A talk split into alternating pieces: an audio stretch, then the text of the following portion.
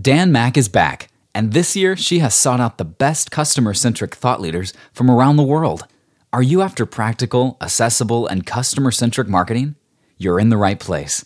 Sit back and enjoy Dan's Small Business Podcast. For more information, go to www.daniellemackinnis.com or visit www.mckinnismarketing.com.au. So I'm delighted to have Adele Revella on the show. Adele, thanks for being part of this morning. That's great. Thank you for asking me, Danielle. I really appreciate it. It's great. Well, look, I came across you and the Buyer Persona Institute when I was looking into buyer personas, and I guess like most marketers, I've sort of taken the approach that, you know, it was something that I could sort of fill out and sketch out as, you know, looking for tools and templates. And when I came across your site, it was great because it allowed me to dig a bit deeper and look at that strategic viewpoint.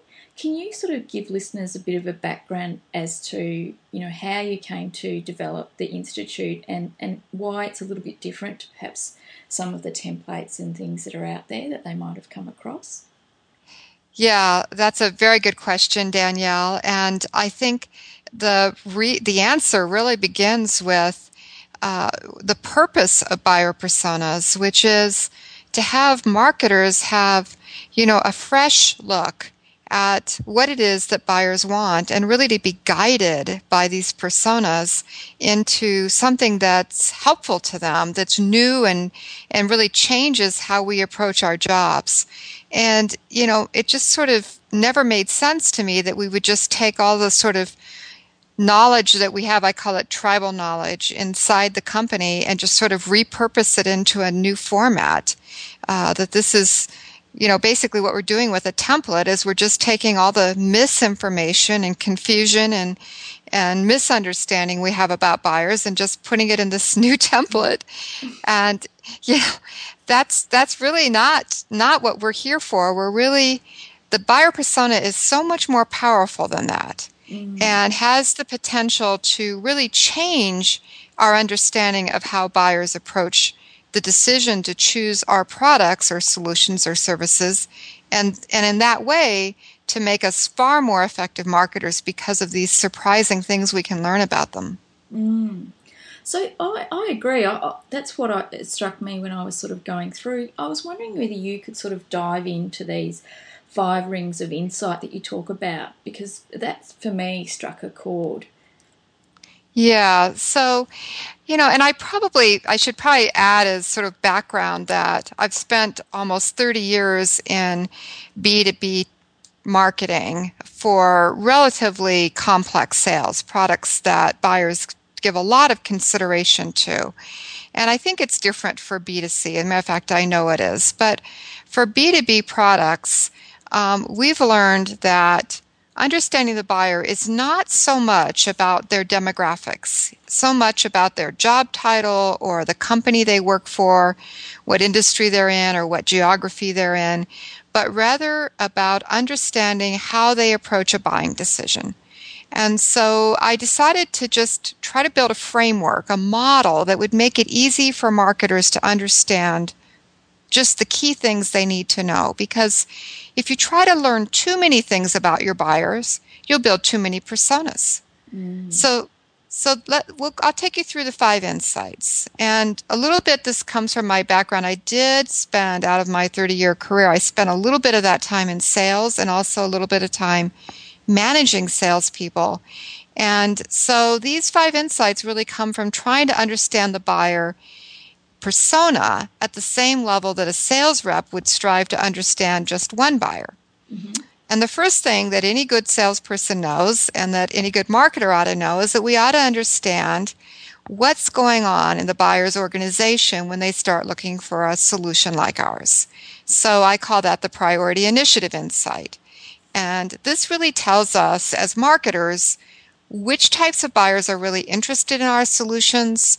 And it gives us a clue as to why some buyers seem to just go on without our products or services or solutions and be perfectly fine, or why some seem to be so easily persuaded that a competitor is better than us. And it's often in that priority initiative insight, in whatever happened in the organization that triggers particular buyers to look for us. And so that's the first insight. Mm-hmm. And the second one I call the success factor insight tells us from the buyer's perspective, in their words, how they measure the result that they're going to get out of buying this solution. So, you know, we could sit down in a room, and we do as marketers, and build a list of benefit statements. And we do that generally by reverse engineering what our product does. So we come back with answers like, well, our product will help you grow your business and be more efficient and lower your costs and so on and so forth. And, you know, it's really fascinating, because when we sit down and interview buyers, we find out that those are their first answer to the question. But, you know, that's such a generic answer that when we write that in a message or in some content, it doesn't impress the buyer, because every competitor and every product says the same thing. Mm. So the success factor insight allows us to get deeper into what that success is, what it means to the buyer, and the details about what their expectations are in that area. Mm.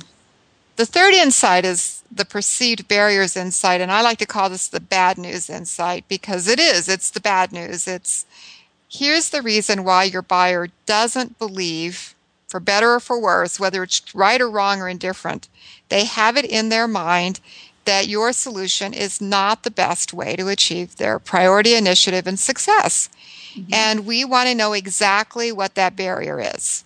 Because like any good salesperson, if we know in advance what the objections are, what the barriers are, then we can build some marketing campaigns, some materials, some programs, some content to address those barriers. Mm. And the important point here is perceived barriers, because these are perceptions, and they're not always about the facts. As a matter of fact, they're frequently not about the facts, but about the perceptions. Mm-hmm. The fourth insight is the buying process insight, and a lot of people call this the buyer's journey, and I'm fine with that. I don't care if you call it a process or a journey, or if it's circular or linear or horizontal or all the things that people are saying. What I do care about is that you find out from real buyers who's involved in the decision at each phase. And I remember I'm talking about a relatively complex B2B purchase, and I want to know, for any particular buyer persona that I have to influence, I want to know what their relative impact is on the decision at each step in the buying process. And I want to know kind of who's on our side and who isn't. Mm-hmm. And I want to know how they formed that opinion. So I want them to tell me, and we do this, we teach marketers to do this through a really simple interviewing technique, to have buyers tell me that about all of that detail, so that when I go to build my marketing content and my messages and so forth, I'm targeting the right people at the right point in the buying process. Mm-hmm. And I don't have to target everyone at every step, because that's not true. The C-level buyers are usually very involved in the beginning, and then they kind of step out for a while, and more junior-level people are involved, and then the senior people come back in again at the end and so forth. So that's the kind of thing I want people to find out in that insight. And then the fifth insight is the decision criteria insight. And this is the nuts and bolts of your product or your company or your service or all of the above that your buyer is evaluating and comparing you against your competition on. And what we're really looking for here is to get to those 3 or 4 or the most 5 things about our capabilities that really factor into the buyer's decision. Because so many of us as marketers, and trust me, I've been there, are confronted by product launches and having to build messages and trying to figure out what's unique, you know, what our unique selling proposition is, what's the unique value.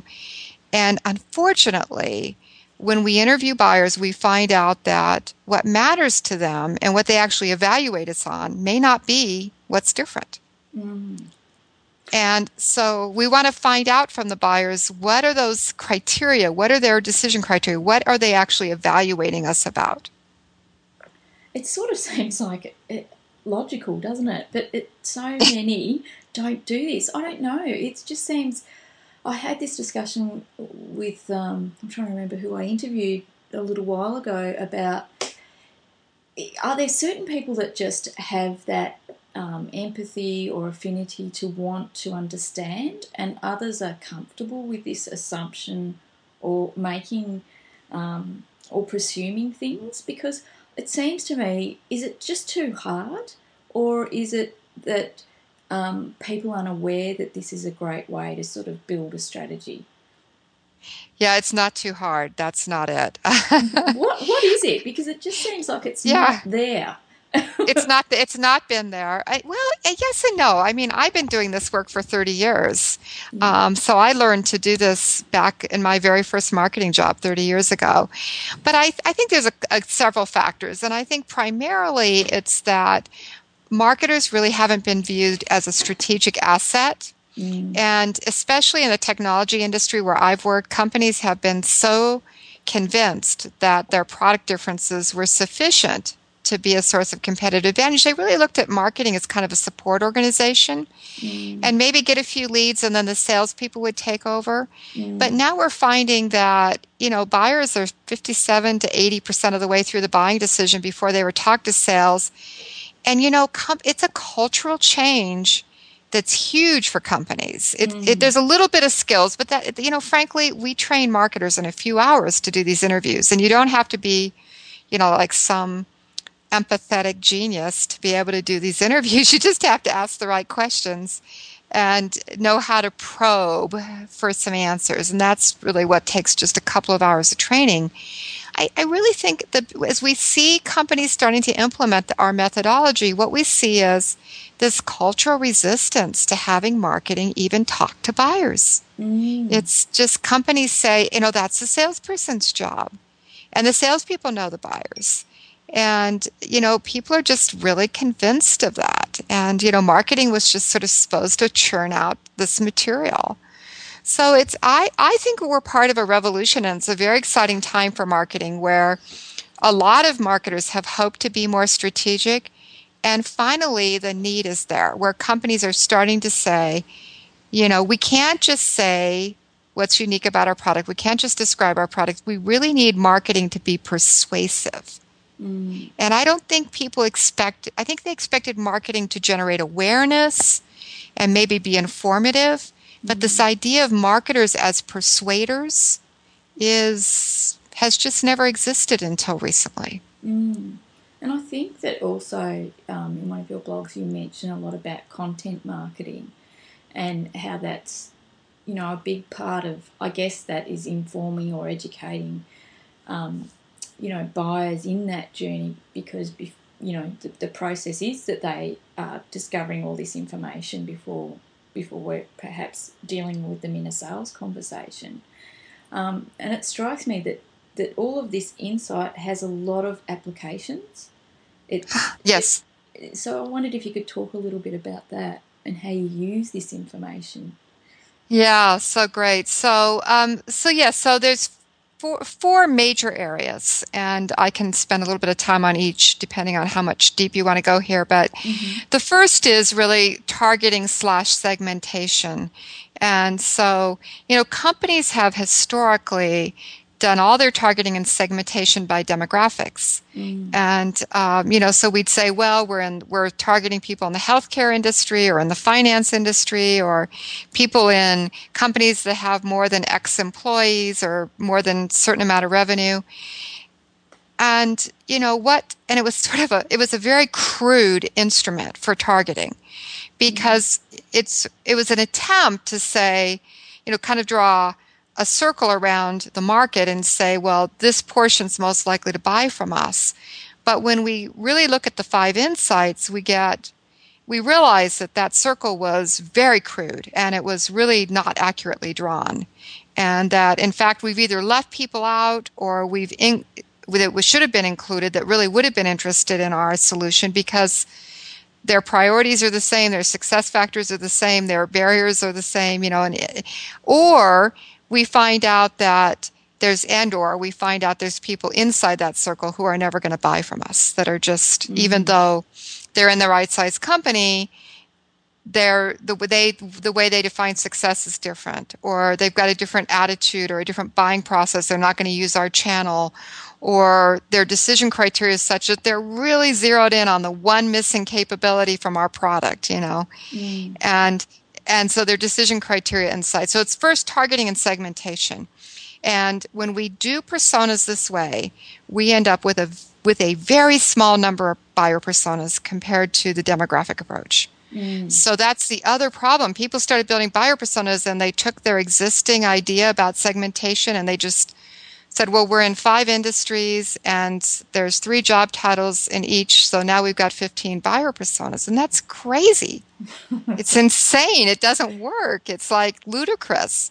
Nobody could support that as a marketer. Mm-hmm. And so what it allows us to do as far as targeting and segmentation is draw a circle around people who are receptive based on those 5 insights way better.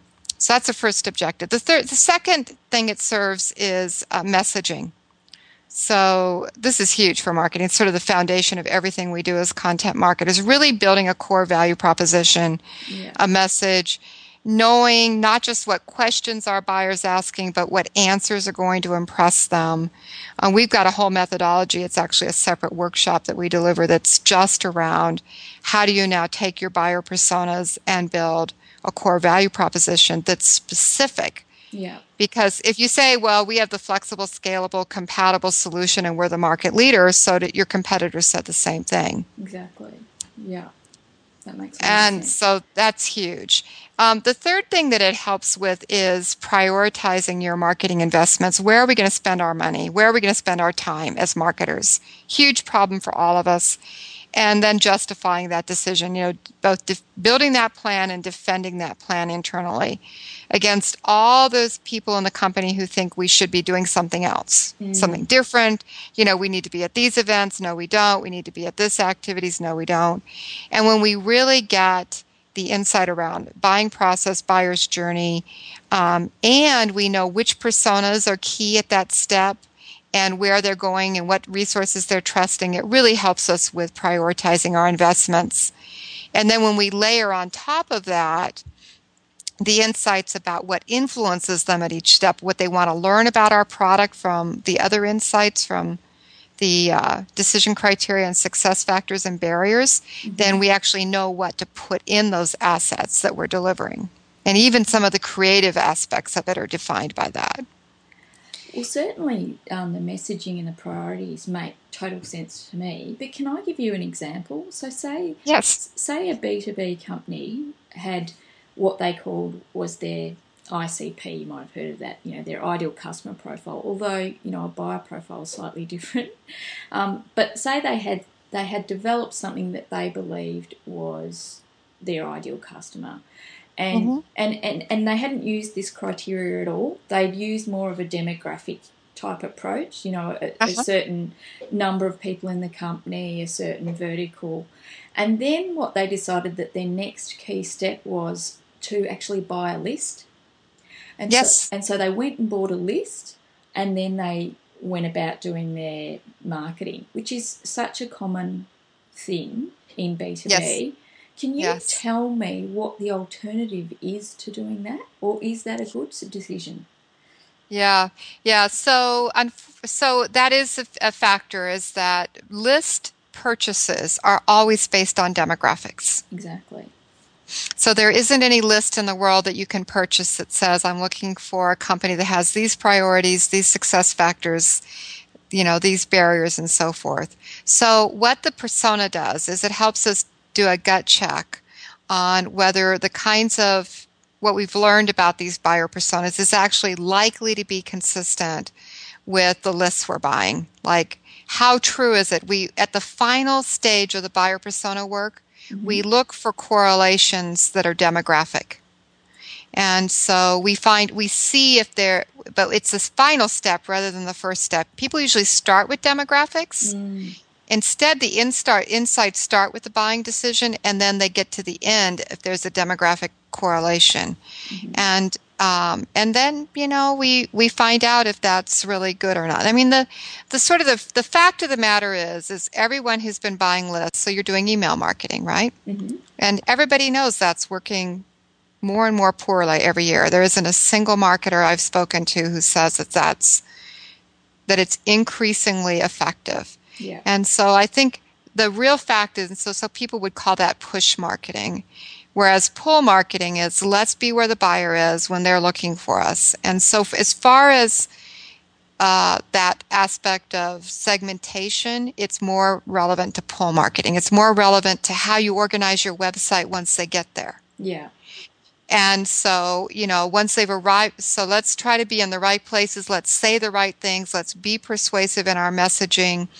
And then when they find us on our website, now that they're there, we can throw away demographics. We don't care about demographics. We shouldn't organize our website by industry or by job title or by role. That's another mistake marketers are making. Mm. But rather, based on what we've learned about their priority initiatives, their success factors, their barriers, then their stage in the buying process.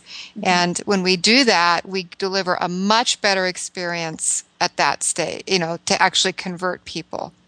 Yeah, so, because you're right, though. For list purchases, this doesn't help very much. It's very rare that the buyer personas align with a demographic. Yeah, I was thinking it, and you're right. It's sort of push versus pull, but what I found in B2B is they still do a lot of push. And a lot less of pull, which is sort of, you know, I know there's probably a blend of both, but it just seems to me that if you're actually talking about the customer's problems or potential customers, and you've really done that not just on gut feel but really on research, surely that's going to be more effective. Even if you're talking to less people, you're talking to the right people and about the right things. It just sort of makes sense to me. There's one final purpose that I didn't get to talk about, and it's actually the most important value of buyer personas, and that's for sales alignment. Mm. And so I think just about every marketer's had the experience of standing up in front of a sales organization at the launch and saying, you know, one of two things: here's our marketing campaign, or here's what the product does, and the salespeople are not paying attention. When we can stand up in front of the salespeople and say, we've been interviewing buyers, and here's who wants to talk to you, and here's who doesn't, and here's how to tell when there's somebody that wants to talk to you and when that's somebody who doesn't, because we've spoken to these people, we know how to tell.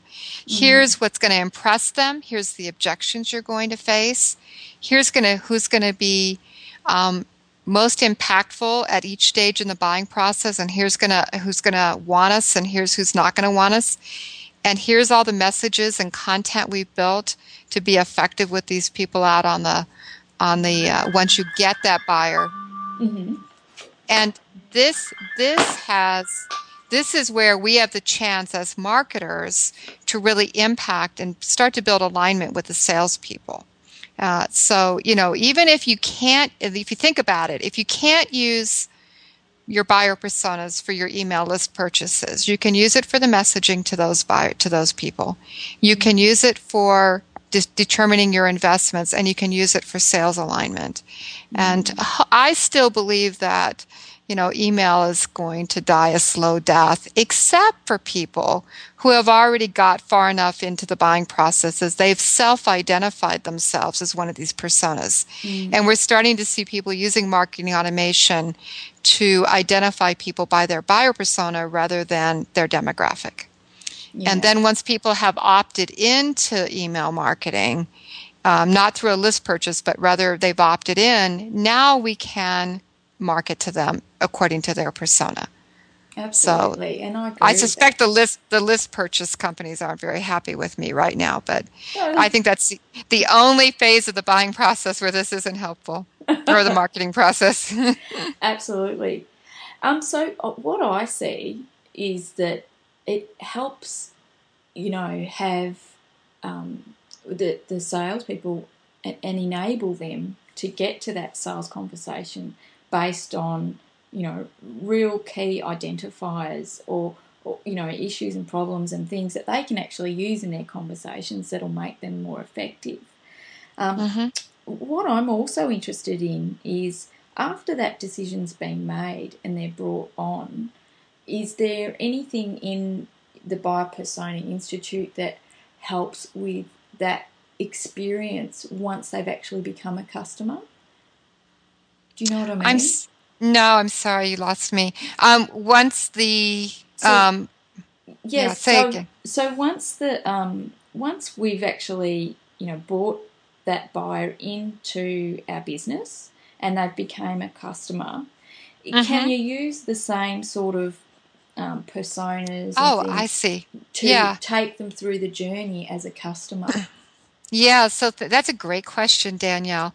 I like to point out that buyer personas and customer personas are very, very different personas. Mm-hmm. And that's because really with a buyer persona, and this is, again, one of those sort of obvious things that we sort of forget about, we're talking about a person in the context of a buying decision. Mm.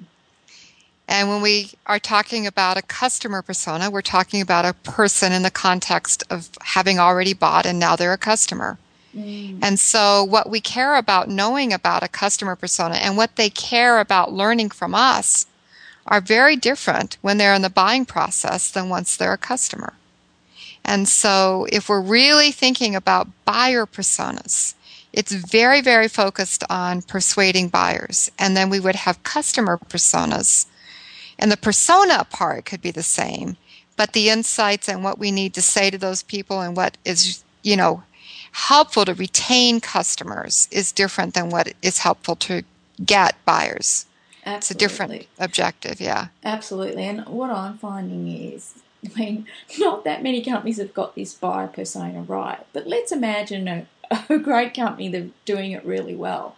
I think that once they've actually got that attraction model working and they're invested in it and they keep it updated and they keep going through that process, that from the other end, then they're actually able to perhaps focus more on their customers and look at those opportunities to wow and delight them along that customer journey, which is the bit that I'm quite interested in, because there seems to be an intersection between that and service design in terms of, okay, we've got the front end right now. Let's actually look at how we can, ramp up that experience from, or what are the problems we've still got and how do we actually build on that each time? Yeah, and you're right, Danielle. It's usually in the service model. It's usually mm-hmm. either something in the product or service area, which is why I have found that in general, the people that I'm marketing to around buyer personas don't have as much impact or potential to impact the way that works out mm-hmm. as other parts of the organization. And so usually, trying to fix service problems or product problems is invested elsewhere in the company, especially in big companies, the larger the company.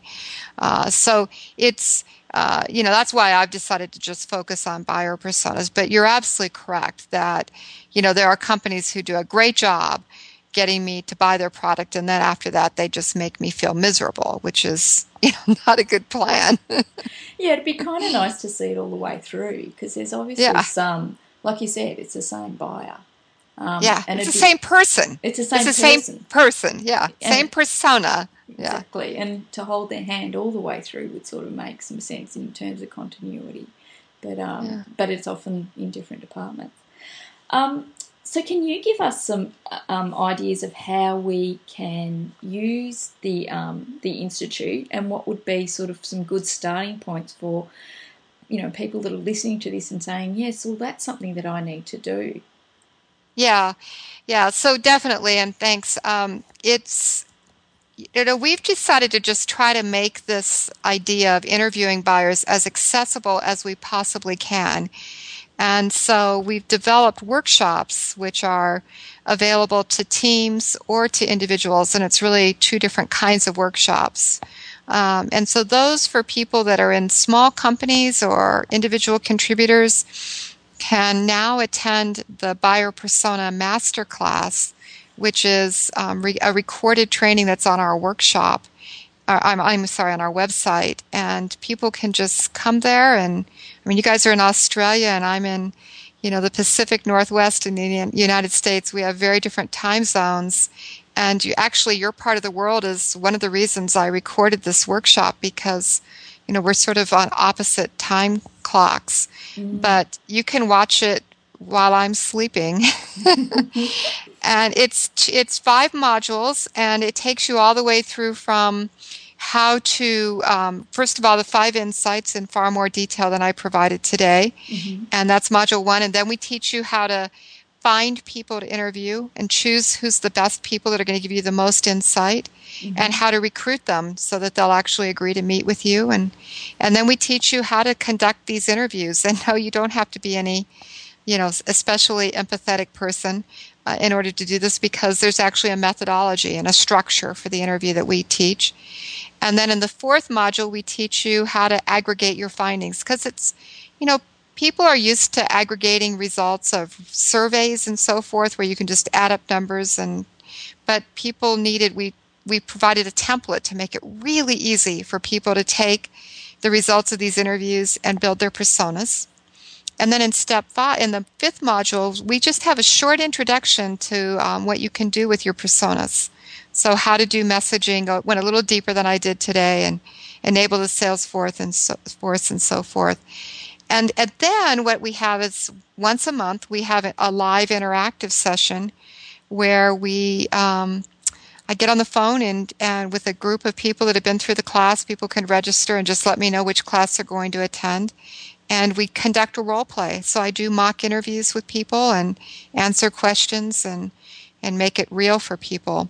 And I haven't yet had enough requests from Australia to schedule that at a time that's friendly to Australia. But if we get just even a half a dozen people who have attended the master class in your part of the world, then I'll schedule one for late afternoon my time, which works great for your time. And then we do have a customized workshop that we do in-house. So if people have teams of 4 or more, then we actually interview your buyers, record those interviews in advance of the workshop, and it's a full 8 hours of training, and it's very interactive. And we can do that online or on site. Oh, well, it sounds awesome, and I hope we get enough. I'm going to put my name down because it's something that I just think is just such a fantastic resource, and it's the way that we need to do strategic marketing. It has to come from insight, and so I think you're doing a fantastic job, and it's such a great resource, and you've got so many great tools on there to make a start. So I'll put some links to your website and blog after the interview, and I just want to thank you so much for your time. Oh, it's been great, Danielle, and I love Australia. It's one of my favorite parts of the world too. I've been to Sydney several times, and it's a beautiful country. So haven't seen enough of it. Maybe I'll get back down there again soon, and we can have a cup of tea. That'd be great. That'd be great. Thank you.